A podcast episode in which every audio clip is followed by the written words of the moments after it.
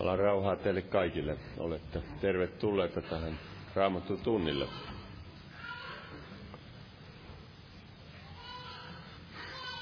Lauletaan yhdessä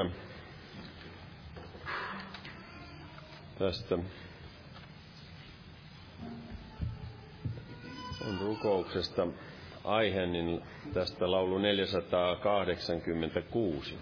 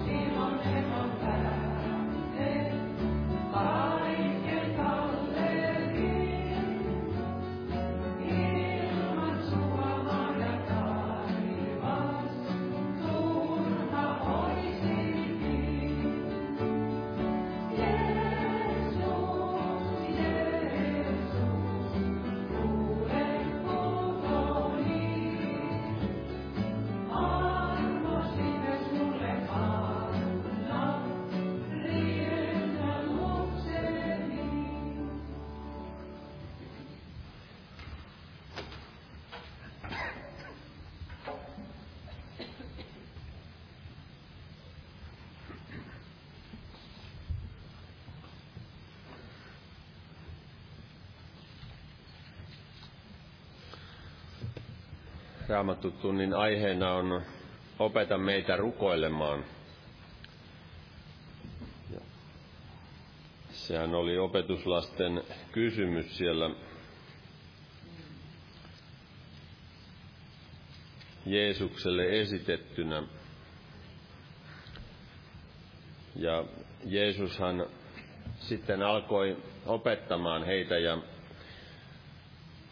ja muissakin kohdissa Jeesus opetti ja, ja Raamatussa on paljon opetusta rukouksesta. Siellä Matteuksen evankeliumin kuudennen luvun kuudennessa luvussa Jeesus puhui siinä koko luku käsittelee melkein pääsääntöisesti rukousta.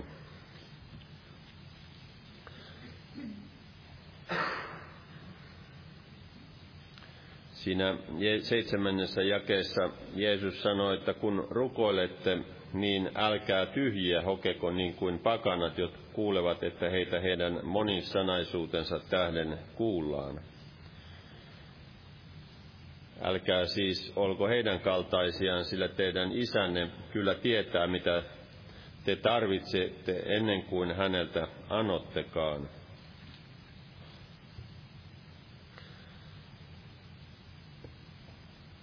Siinä sama kuudes luku, niin siinä vielä jakeessa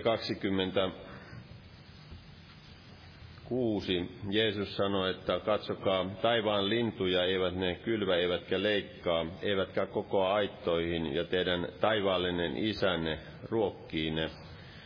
Ettekö te ole paljon suurempi arvoiset kuin ne? ja, kuinka, ja kuka teistä voi murehtimisellaan lisätä ikäänsä kyynäränkään vertaa. Ja mitä te murehditte vaatteista, katsokaa kedon kukkia, kuinka ne kasvavat, eivät ne työtä tee, eivätkä kehrää. Kuitenkin minä sanon teille, ei Salomo kaikessa loistossaan ollut niin vaatetettu kuin yksi niistä. Jos siis Jumala näin vaatettaa kedon ruohon, joka tänään kasvaa ja huomenna uuniin heitetään, eikö paljon ennemmin teitä te uskoiset? Älkää siis murehtiko sanoen, mitä me syömme tai mitä me juomme, tai millä me itsemme vaatetamme, sillä tätä kaikkea pakanat tavoittelevat. Teidän taivaallinen isänne kyllä tietää teidän kaikkea tätä tarvitsevan, vaan etsikää ensin Jumalan valtakuntaa ja hänen vannuskauttansa, niin myös kaikki tämä teille annetaan. Älkää siis murehtiko huomisesta päivästä, sillä huominen päivä pitää murheen itsestään. Riittää kullekin päivä oma, päivälle oma vaivansa. Siinä Jeesus opetti, kuinka me voimme luottaa Jumalan huolenpitoon.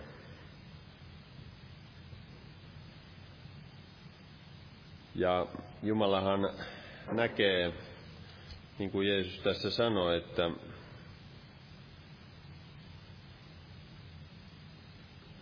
teidän isänne kyllä tietää, mitä te tarvitsette ennen kuin häneltä anottekaan, mutta kuitenkin meitä kehoitetaan anomaan rukoilemaan, rukoilemaan kestäväisestikin. Mutta Jumala on kuitenkin luvannut pitää meistä huolen. Mutta tässäkin sanotaan, että etsikää ensin Jumalan valtakuntaa ja hänen vannuskauttansa, niin myös kaikki tämä teille annetaan. Se on kuitenkin tärkeää, että me etsimme Jumalan tahtoa, silloin me saamme nähdä sen Jumalan siunauksen elämässämme ja kuinka Jumala auttaa.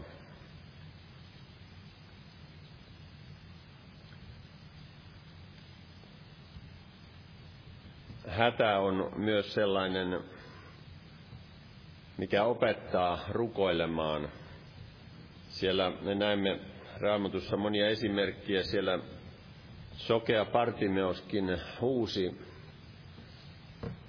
Jeesusta auttamaan. Ja siellä oli se kananilainen vaimokin, joka huusi Jeesuksen perään ja opetuslapset jo rukoilivat, että, että Jeesus häntä kohtaisi, ettei, koska hän huutaa heidän peränsä, mutta Jeesus ei heti silloin vastannut siihen, mutta kuitenkin sitten Jeesus auttoi tätäkin naista.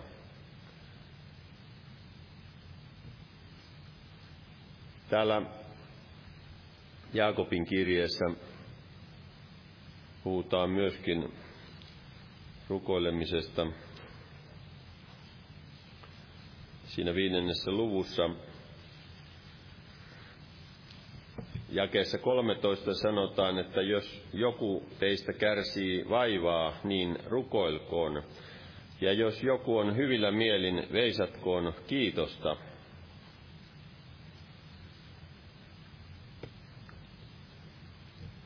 Jos joku teistä sairastaa, kutsukoon tykönsä seurakunnan vanhimmat ja he rukoilkoot hänen edestään, voidellen häntä öljyllä Herran nimessä. Ja uskon rukous pelastaa sairaan, ja Herra antaa hänen nousta jälleen. Ja jos hän on syntejä tehnyt, niin ne annetaan hänelle anteeksi. Tunnustakaa siis toisillenne syntinne ja rukoilkaa toistenne puolesta, että te parantuisitte. Vanhuskaan rukous voi paljon, kun se on harras.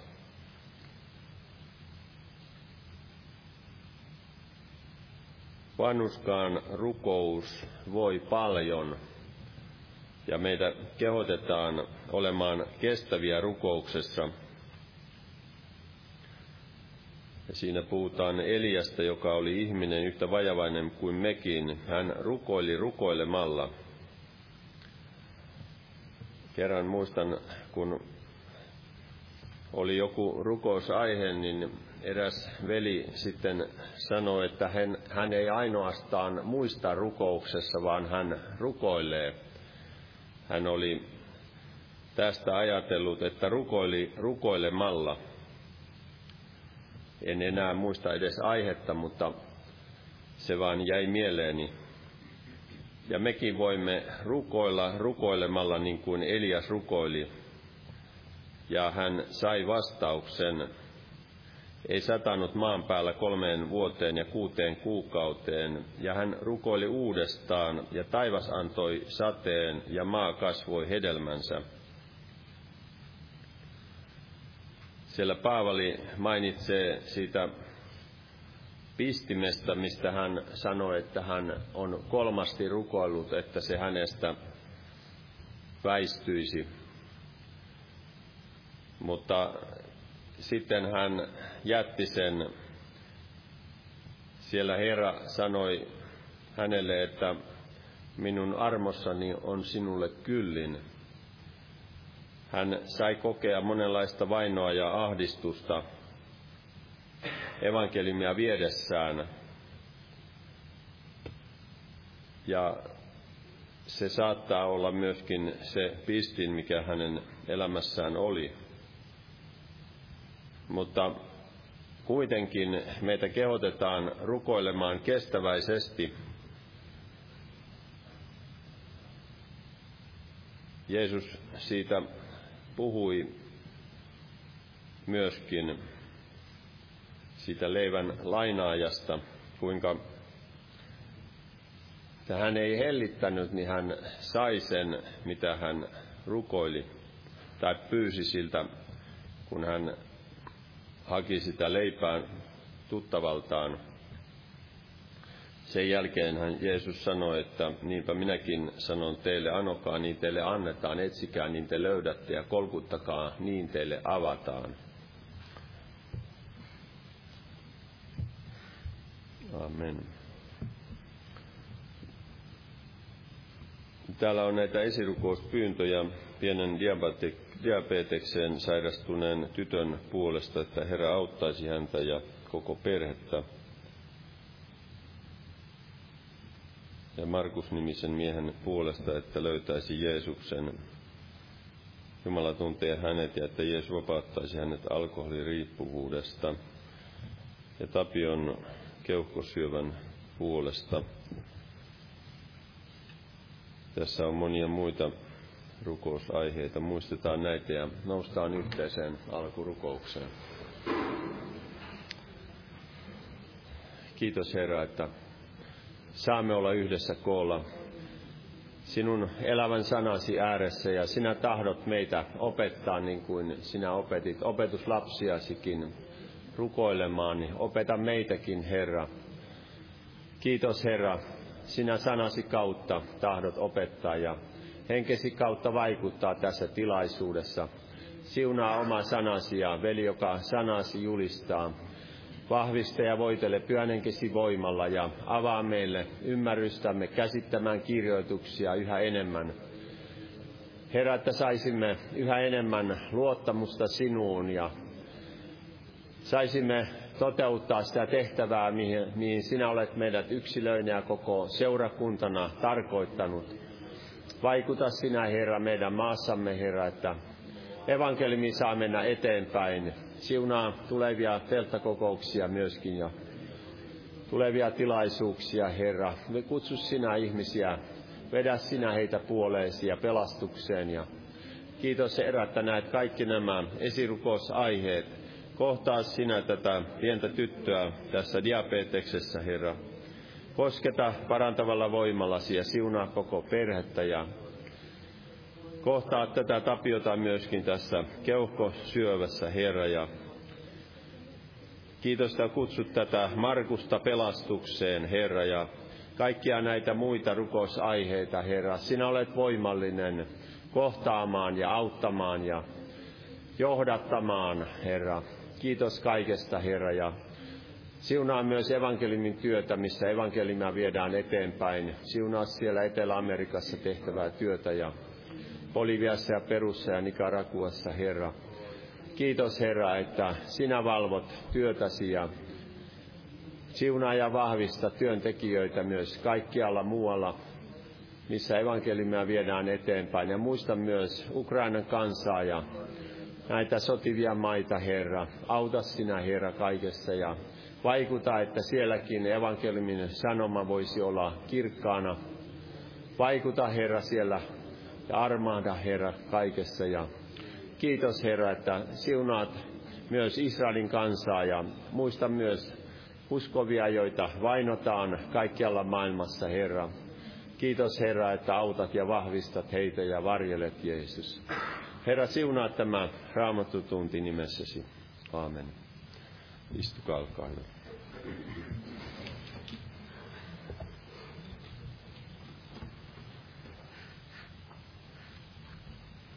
Ja huomenna on jälleen evankeliumilta ja perjantaina rukouskokous kello 19 ja sunnuntaina herätyskokous kello 19. Tervetuloa näihin tilaisuuksiin. Lauletaan yhdessä laulu 300 tai 435. Laulun aikana kannetaan vapaaehtoinen uhri. Jumala siunatkoon.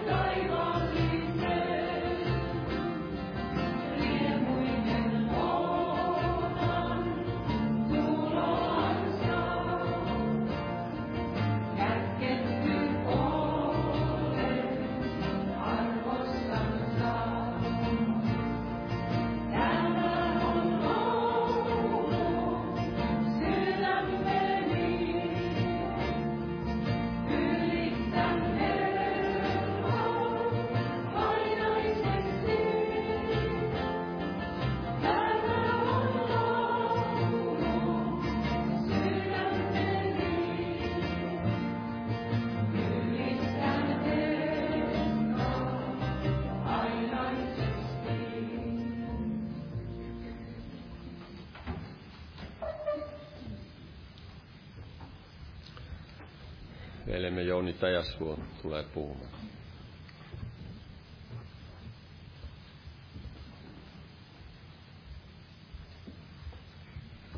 Jumalan rauhaa jokaiselle.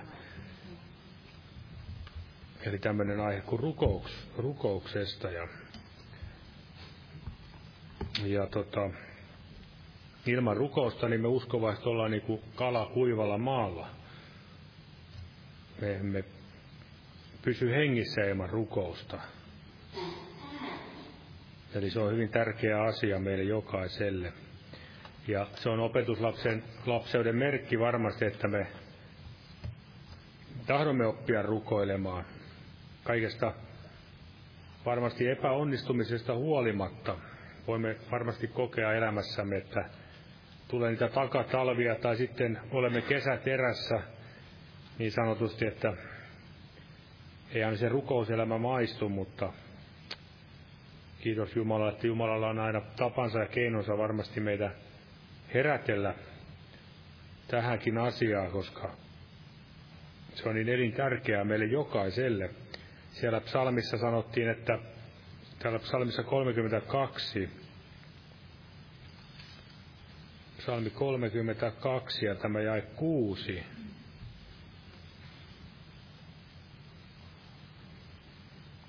Psalmi 32 ja 6. Sen tähden rukoilkoot sinua kaikki hurskaat, aikana, jona sinut löytää voidaan.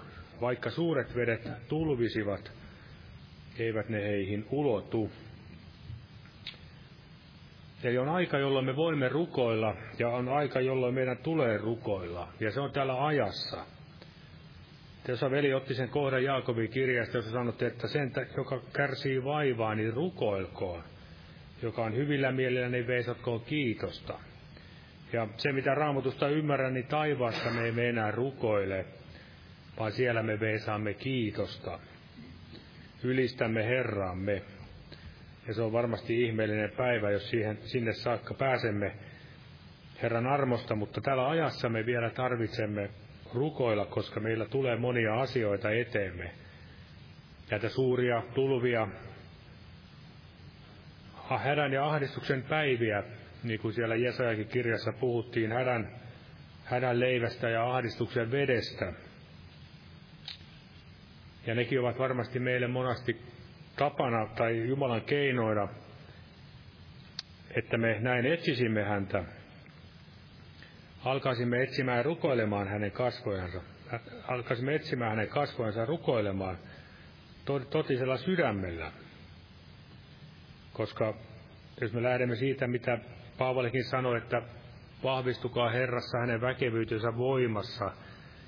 Ja sen takia juuri, että me kestäisimme loppuun asti kaikki perkeleen kavalat juonet ja kaikki ne hänen nuolensa ja pysyisimme pystyssä.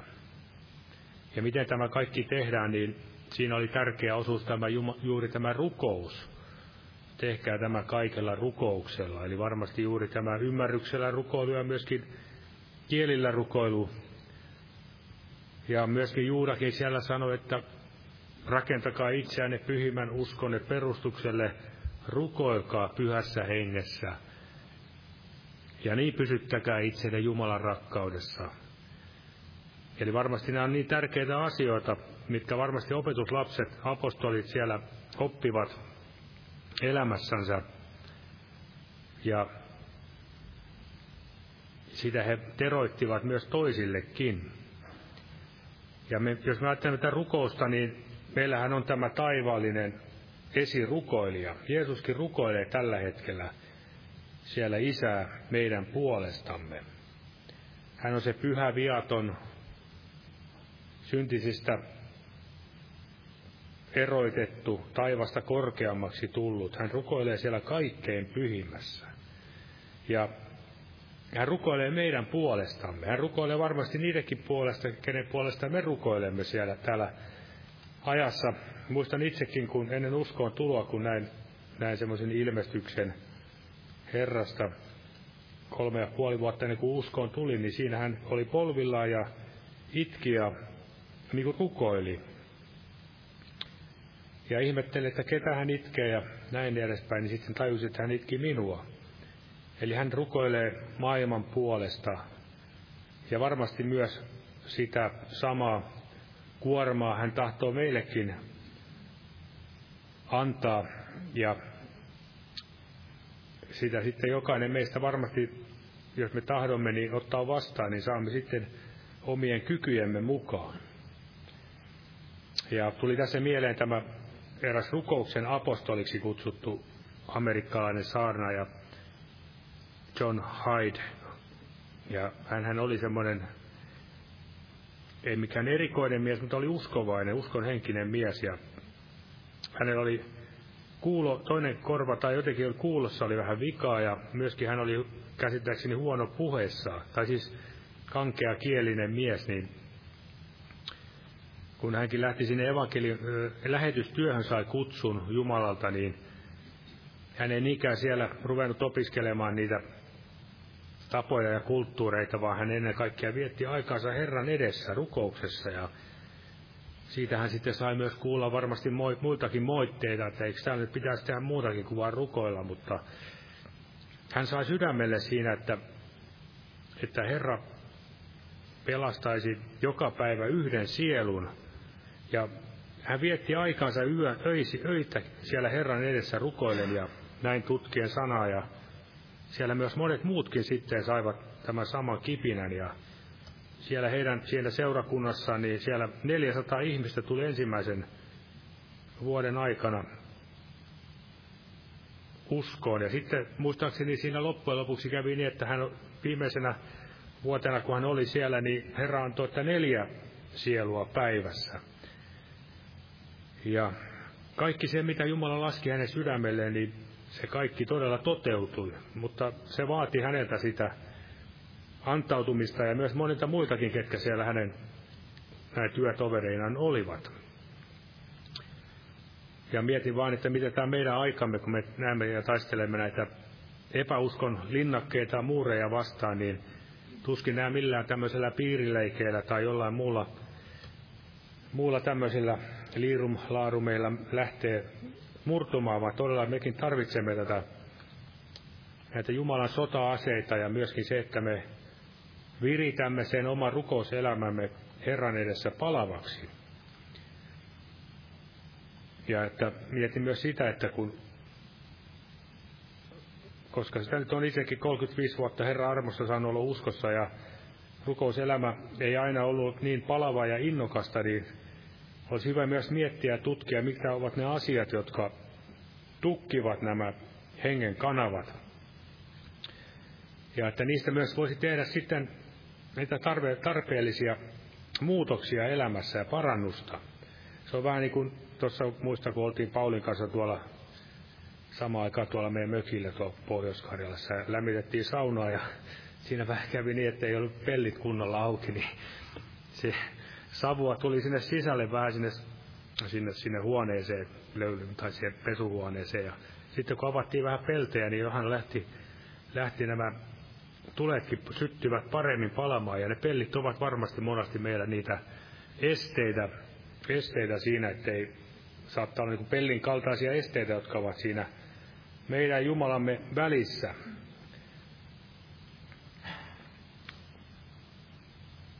Ja tota, luen tässä yhden jakeen, mikä myöskin liittyy tähän rukouselämään, vaikkei tässä suoranaisesti puhuta rukouksesta, mutta Osmokin luki tämä tässä viikon loppuna, Efesolaiskirjeen kolmas luku ja tämä jää 12.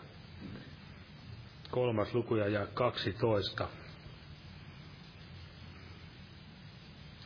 Efesolaiskirje kolmas luku ja 12. Sanotaan näitä, jossa meillä uskon kautta häneen on uskallus ja luottavainen pääsy Jumalan tykö. Tämä on tärkeää tietää, että meillä on uskon kautta Jeesukseen uskallus ja luottavainen pääsy Jumalan tykö. Eli siis armoistuin on auki, verilähde on auki. Ja Jumala tahtoo antaa meille sitä armon rukouksen henkeä ja nimenomaan armos, armosta Jumala vetää ja rakkaudesta meitä puoleensa. Jos me ajattelemme lapsia ja isäsuhdetta, niin Kyllä se varmasti näin, että jos isä on semmoinen, että antaa vain tukkapöllöä ja piiskaa, kun lapsi tulee lähelle, niin eihän siitä varmasti se suhde ole niin kuin se pitäisi olla, mutta Jumala vetää armosta. Kyllähän meitä kurittaa ja kasvattaakin, mutta ennen kaikkea Jumala vetää puoleensa meitä armosta ja me saamme siitä sen uskalluksen lähestyä häntä ja esittää niitä rukouspyyntöjä. Ja niin kuin siellä Jeesus puhui tämän esimerkin täällä Matteuksen evankeliumi seitsemäs, seitsemännessä luvussa,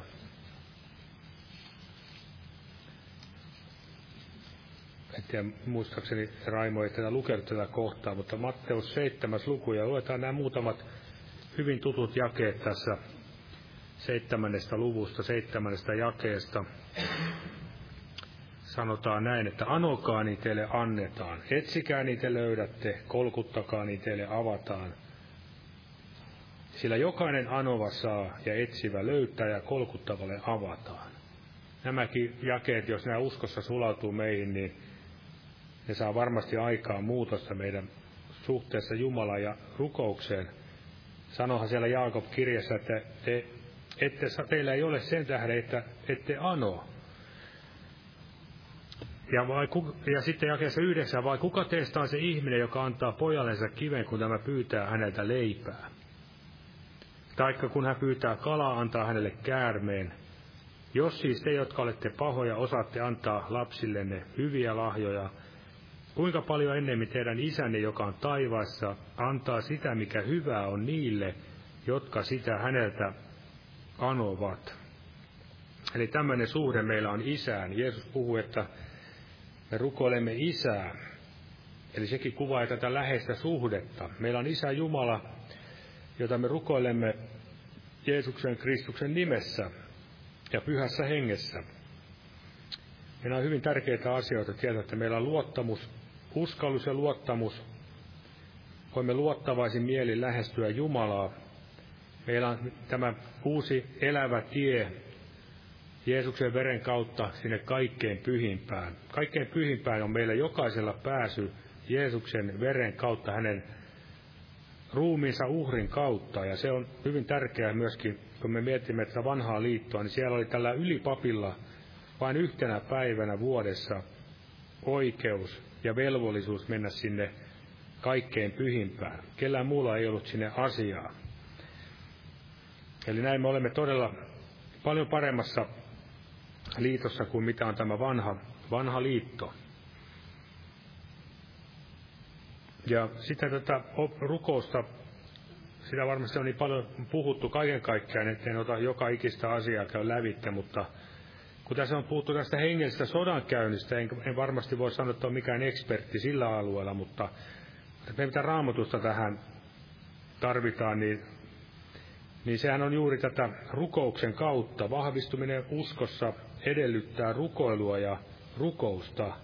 Niin kuin me tiedämme sen tutun kohdan, missä Paavali sanoi, että vahvistukaa Herrassa ja hänen väkevyytensä voimassa – ja myöskin hän sanoo täällä toisessa kirjassa korintolaisille, otetaan tässä muutama ja toinen kirja korintolaisille, kymmenes luku,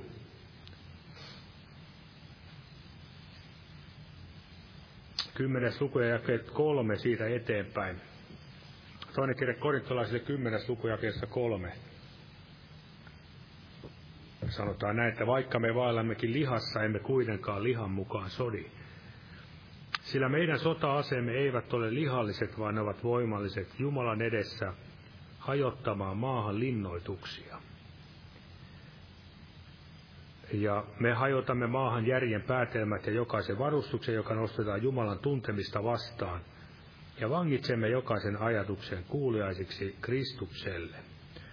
Tässä Paavali puhui tästä Jumalan sota-aseista. Ne eivät ole näitä lihallisia aseita, mitä tänä aikana kalistellaan tuolla monessa paikassa.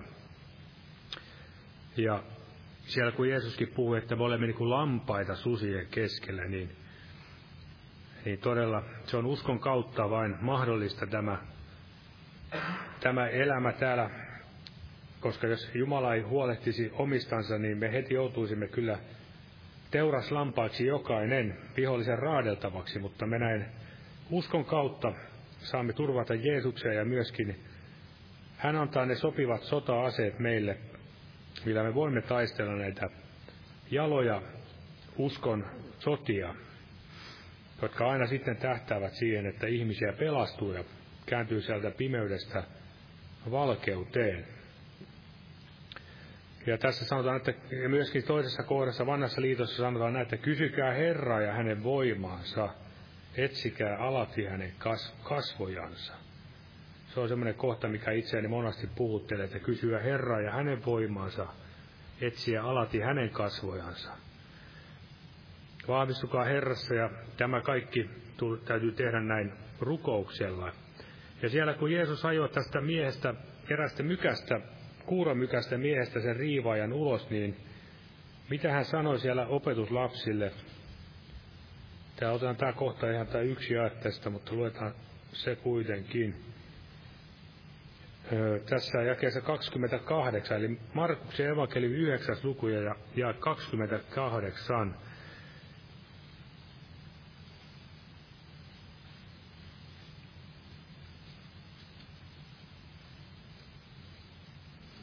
tässä oli, anteeksi, ei ollutkaan, oli kyse pojasta, jossa oli mykkähenki. Ja tässä kun Jeesus ajoi sen pois tämän hengen tästä demonin, niin se yhdeksännessä luvussa, kesä 28, kun Jeesus oli mennyt huoneeseen, niin hänen opetuslapsensa kysyivät häneltä eriksensä, miksi emme voineet ajaa sitä ulos. Hän sanoi heille, tätä lajia ei saa lähtemään ulos muulla kuin rukouksella ja paastolla. Ja tässä oli tämmöisiä väkeviä, voimallisia sota-aseita, tarvittiin tässä, tässä tapauksessa. Ei mitään psyki- psykologiaa ja jotain pilleripurkkia, vaan todella rukousta ja paastoa. Sillä lähti tämä, tämä riivaaja ja poika parani. Ja sitten mennään tänne vanhan liiton puolelle toinen kirja, äh, toinen Mooseksen kirja, 17, 17 luku ja, ja kahdeksan siitä eteenpäin. Tässä kuvataan myös tämmöistä hengellistä sodankäyntiä. Toinen Mooseksen kirja, 17 luku ja kahdeksan. 17 lukuja ja kahdeksan, toinen Mooseksen kirja. Sitten tulivat amalekilaiset ja taistelivat Israelia vastaan Refidimissä. Eli nämä rakkaat viholliset amalekilaiset, ne kävivät siellä useasti heidän kimppuunsa. Niin Mooses, Mooses sanoi Joosualle, valitse meille miehiä, mene ja taistele huomenna amalekilaisia vastaan. Minä asetun vuoren huipulle, Jumalan sauva kädessäni. Ja Joosua teki niin kuin Mooses oli hän, hänelle sanonut ja taisteli amalekilaisia vastaan. Mutta Mooses, Aaron ja Huur nousivat vuoren huipulle, ja niin kauan kuin Mooses piti Kätensä ylhäällä oli Israel voitolla, mutta kun hän antoi kätensä vaipua, olivat amalekilaiset voitolla. Mutta kun Mooseksen kädet väsyivät, ottivat he kiven ja asettivat sen hänen allensa, ja hän istui sille, ja Aaron ja Huur kannattivat hänen käsiänsä kumpikin puoleltansa. Näin hänen kätensä kestivät vahvoina auringon laskuun asti, ja Joosua voitti amalekilaiset ja heidän sotaväkensä miekan terällä. Eli siellä oli ikään kuin kaksi rintamaa. Toinen oli tämä Joosua. Hän taisteli miekalla sotaväkensä kanssa amalekiliaisia vastaan. Mutta tässä nähdään, että tämä hengellisessä sodankäynnissä ei vaan riitä se, että me teemme näitä uhkarohkeita hyökkäyksiä, vaan sitä täytyy olla tämä rukous siellä taustalla. Tai se oli ensimmäisenä, mikä tässä täytyy tehdä. Siinä meni Mooses rukoilemaan. Ja todella niin kauan kuin hän jaksoi rukoilla, niin hänen kätensä pysyvät ylhäällä. Eli varmasti tarkoittaa, että hän siellä rukoili väsymättä, niin kansa oli voitolla. Ja mietin juuri sitä, kuinka tarvitaan tätä molempia, rukouksen henkeä ja tätä sanan, sanan miekkaa, hengen miekkaa. Vai siten tämä voitto voi tulla vihollisesta. Niinhän siellä sanotaan, että Herra voimallisesti auttaa niitä, jotka ovat hänelle ehyellä sydämellä antautuneet.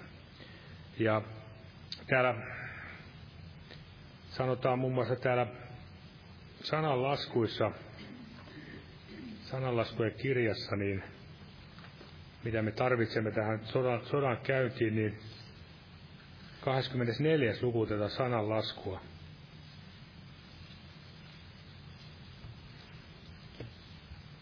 Siinä sanotaan näin, 24. luku, jakeet 5 ja 6.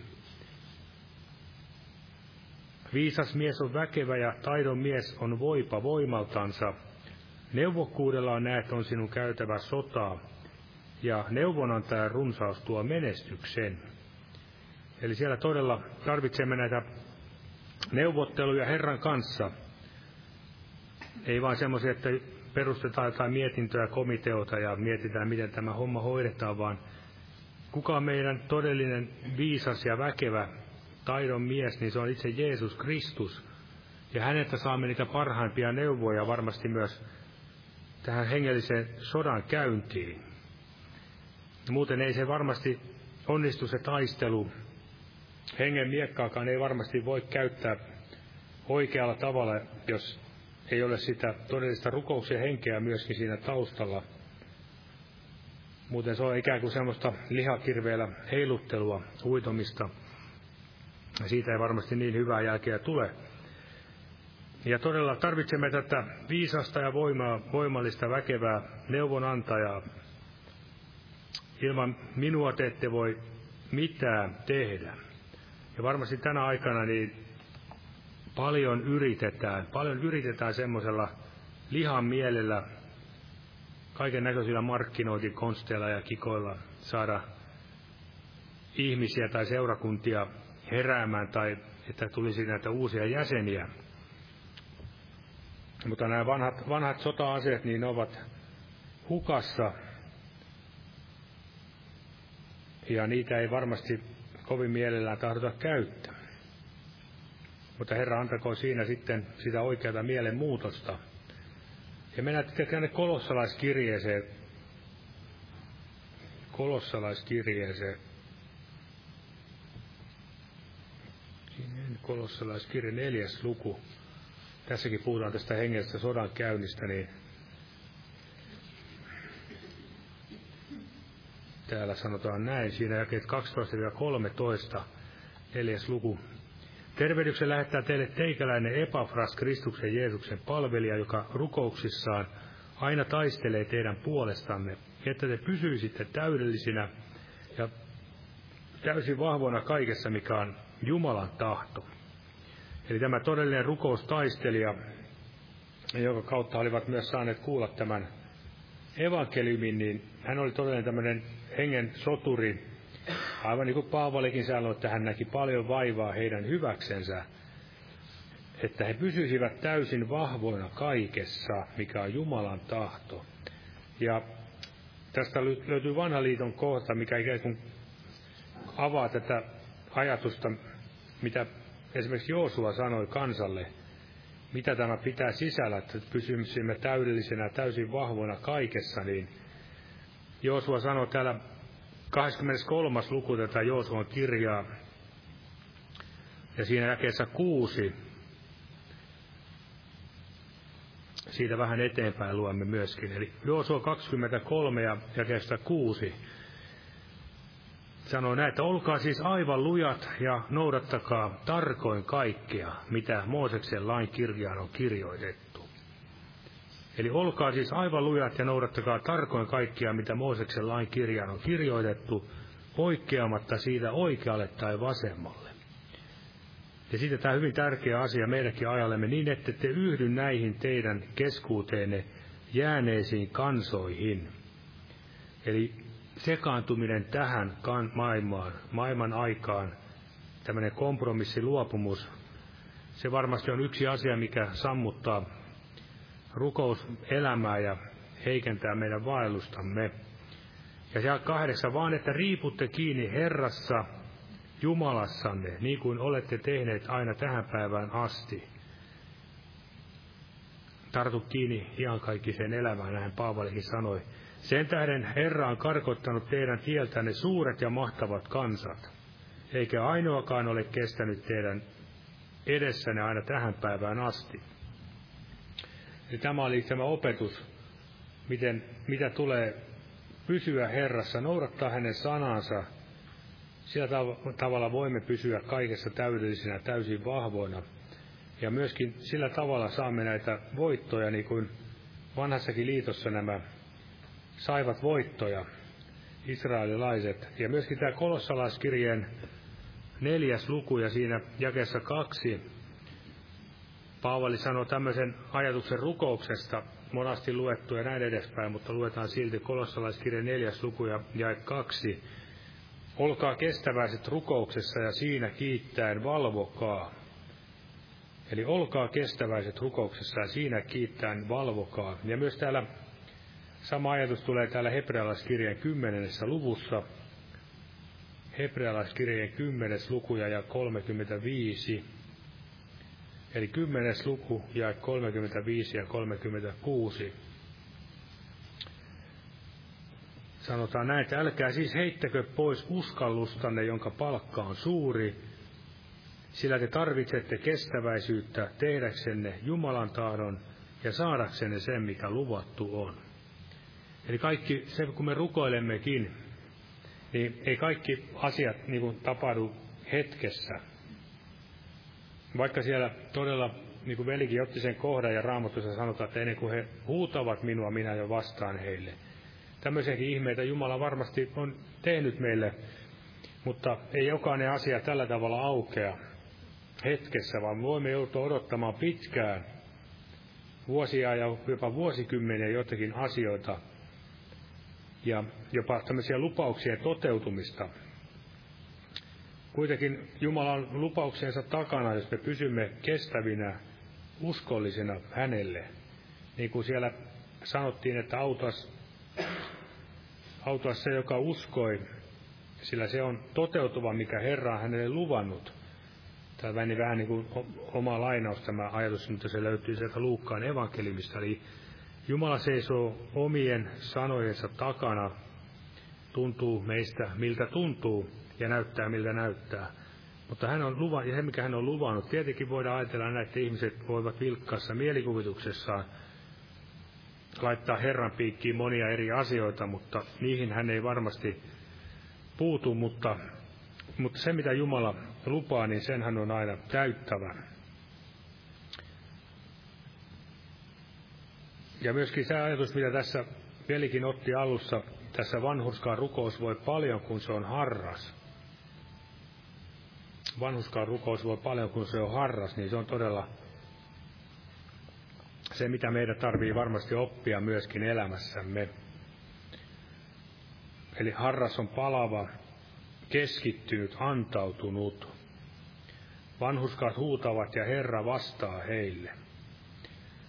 Ja siellä myös sanotaan, että kaikki mitä te rukoilette, uskokaa saaneille. Kaikki mitä te rukoilette ja anotte, uskokaa saaneille, niin se on teille tuleva. Ja varmasti sekin, jos meillä tulee se uskon henki, niin me uskomme myös tämänkin asian todeksi. Tietenkin tässä on se kolikon toinen puoli, että mitä me sitten rukoilemme Herralta pyydämme. Pyydämmekö niitä asioita, jotka ovat hänelle otollisia, vai pyydämmekö niitä asioita, jotka ovat meille itsellemme mieluisia. Eli juuri se, että jos me etsimme Jumalan tahdon mukaista asioita elämässämme, niin Jumala on aina luvannut vastata tavalla tai toisella. Eli tapahtukoon teille uskonne mukaan. Eli me tarvitsemme uskon henkeä, koska jos meillä ei ole sitä uskon henkeä, niin meistä tulee se, niin semmoiset veltot, jouset, jotka eivät, ovat niin kuin kelvottomia ja vajoamme semmoiseen epäuskoon ja apatiaan. Eli siellä todella Jeesuskin rukoili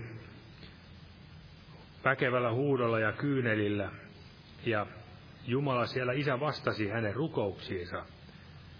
Eli jos meillä todella on tämä Jeesuksen mieli, sydän, sydämen usko, mikä hän meille lahjoittaa sanansa kautta, niin mekään emme hellitä rukouksiamme, vaan todella haluamme taistella loppuun asti. Ja myöskin siellä Jeesus puhui siitä, että on myös, voi tehdä näitä rukoussopimuksia, missä kaksi, kaksi keskenään sopii, niin he saavat sen. Sekin kuuluu tämmöiseen uskon elämään, terveeseen uskon seurakuntaelämään, että tapahtuu tämmöisiäkin asioita ja ei varmasti vain, että sanoo muistavansa rukouksissa ja sitten ei kuitenkaan tee, vaan että ihminen todella ottaa tämän asian sydämelleen Ja todella Jumala tahtoo, että me, mitä me sitten teemmekään rukouksessa ja hengellisessä elämässä, niin ei väellä eikä voimalla. Ja miten se tänä aikana varmasti voidaan kuvata näitä rahalla ja ihmisviisaudella, ihmisjärjellä, vaan minun hengelläni, sanoo Herra Sebaot. Ja vielä mennään jotakin asioita ihan nopeasti tässä. Filippiläiskirja neljäs luku. Filippiläiskirja neljäs luku.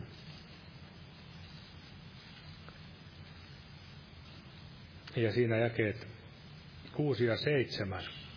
Eli Filippiläiskirjan 4. luku jakeet 6 ja 7 sanoo näin, että älkää mistään murehtiko, vaan kaikessa saattakaa pyyntönne rukouksella ja anomisella kiitoksen kanssa Jumalalle tiettäväksi. Ja Jumalan rauha, joka on kaikkia, varjel, joka on kaikkia ymmärrystä ylempi, on varjeleva teidän sydämenne ja ajatuksenne Kristuksessa Jeesuksessa. Eli tässä on ikään kuin kaksi vastapuolta, murehtiminen ja Jumalan rauha. Ihminen murehtii helposti, sen me varmasti jokainen ymmärrämme. Se ei varmasti kellekään ihan tuntematon asia. Huolehdimme, hätäilemme, emme ikään kuin osaa jättää asioita Herralle. Mutta siinäkin varmasti, siinä koulussa, niin varmasti opimme pikkuhiljaa. Joudumme oppimaan jättämään asioita Herralle, olemaan kärsivällisiä, kestämään niitä ahdistuksiakin, mitä tulee uskon elämässä. Monen ahdistuksen kautta me menemme Jumalan valtakuntaan. Tietenkin on asioita, ahdistuksia, tuskaa, mitä on hyvä tutkia, että mistä, se, mistä ne johtuvat. Että onko jostain omasta toiminnasta johtuvia asioita, syntiä tai muuta. Mutta todella Jumala tahtoo näin varjella meidän ajatuksemme, sydämemme Jeesuksessa Kristuksessa – että näin todella saamme sen, mitä on luvattu.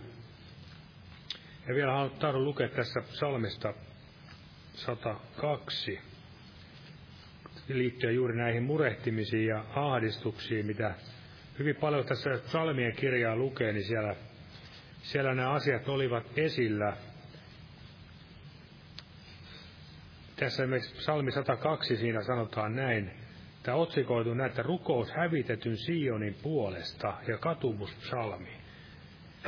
Siinä sanotaan, että kurja rukous, kun hän on näännyksissä ja vuodattaa valituksensa Herran eteen. Herra, kuule minun rukoukseni ja minun huutoni tulkoon sinun eteesi. Älä peitä minulta kasvojasi, kun minulla on ahdistus. Kallista korvasi minun puoleeni, kun minä huudan, riennä ja vastaa minulle. Sillä minun päiväni ovat haihtuneet kuin savu, ja minun luitani polttaa niin kuin ahjossa. Sydämeni on paahtunut ja kuivunut kuin ruoho, sillä minä unohtan syödä leipääni. Ja tämä oli todella syvässä masennuksessa murheessa, mutta se, mitä, mikä oli paras lääke tässä, niin hän kääntyy Jumalan puoleen. Ja tämä ikään kuin vaihtuu tämä sävy tässä rukouksessa, psalmissa, voidaan lähteä näin siitä jakeesta 13 eteenpäin, että mutta sinä, Herra, hallitset iankaikkisesti. Sinun muistosi pysyy polvesta polveen. Hyvä muistaa, että Herra hallitsee iankaikkisesti. Sitä valtikkaa ei ole häneltä kukaan riistänyt, eikä valtaistuinta ole kukaan vallannut häneltä. Nouse ja armara Sionia, sillä aika on tehdä sille laupeus, ja määrähetki on tullut. Eli kun me puhumme siitä, että olemme kestäviä rukouksia, niin voidaan sanoa, että aika ja määrähetki tulee eräänä päivänä, niin kuin tässäkin mainittiin. Sillä sen kivet ovat sinun palvelijoillesi rakkaat ja sen soraläjiä heidän on sääli. Silloin pakanat pelkäävät Herran nimeä kaikki maan kuninkaat sinun kunniaasi, kun Herra rakentaa Sionin ja ilmestyy kunniassansa kun hän kääntyy niiden rukouksen puoleen, jotka ovat kaikkensa menettäneet, eikä enää heidän rukoustansa hylkää. Eli Jumala on todella armahtavainen laupias, hän näkee ihmisen siellä soraläjän, kaiken sen murheen, ahdistuksen, tuhkan keskellä. Kun ihminen vaan kääntyy hänen puolensa, niin hän on voimallinen vastaamaan ja kääntämään kohtalon. Ihmiskohtalon ja seurakunnan kohtalon ja varmasti myöskin monen ihmisen kohtalon tässä meidänkin ajassamme. Ja siellä erässä psalmissaan sanotaan, että kun kyynelin kylvävät, niin he riemuiten leikkaavat. Mutta onko näin, että täytyy ensiksi olla niitä kyyneleitä, että voi sitten eräänä päivänä leikata. Ja vielä luen tässä psalmista 126, missä juuri mainitaan tämä ajatus, että kyynelin kylvetään, riemuiten leikataan. Ja tässä voidaan lukea ensiksi tämä jakeesta neljä sanotaan näin, että Herra käännä meidän kohtalomme, niin kuin sadepurot etelämaassa, jotka kyynelin kylvävät ja riemuiten leikkaavat. He menevät itkeen, kun kylvösiemenen vievät. He palajevat riemuiten, kun lyhteensä tuovat. Ja vielä tässä sitten tämä jäi yksi, sanoo näin, että kun Herra käänsi Sionin kohtalon, niin me olimme kuin unta näkeväiset. Silloin oli meidän suumme naurua täynnä ja kielemme riemua täynnä. Silloin sanottiin pakanain keskuudessa, Herra on tehnyt suuria heitä kohtaan.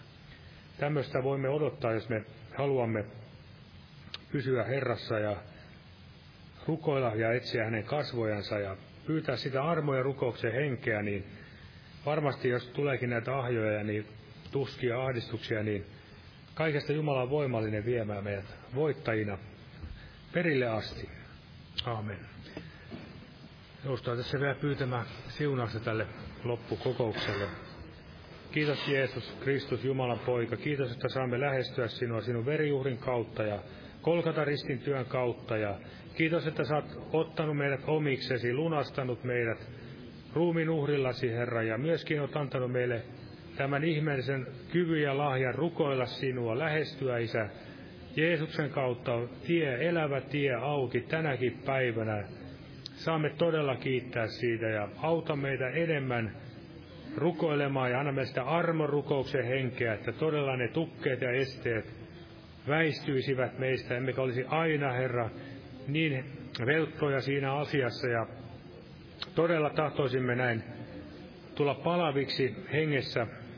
Kiitos Isä Jeesuksen nimessä. Muista näitä tulevia telttakokouksia. Ole siellä läsnä ja auta meidät, saisimme nähdä sitä kaikista hedelmää ja täällä seurakunnakin keskuudessa ja jokaisen uskovaisen elämässä, että sinä todella, Herra, osoitat, että sinä olet suuri Jumala.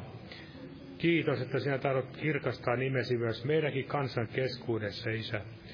Jeesuksen nimessä jää siunaamaan. Aamen. Olkaa hyvä ja istukaa.